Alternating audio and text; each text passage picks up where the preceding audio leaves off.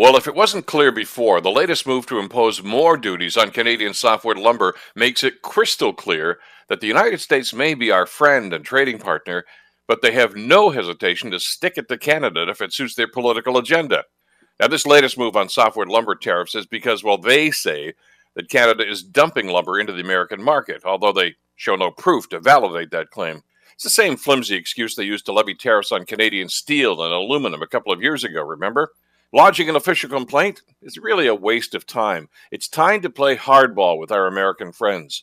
Now, that may seem to be a David versus Goliath scenario, but the targeted retaliatory tariffs Canada imposed on some American products were an effective tool to get American states to pressure the White House to back off during that last trade dispute.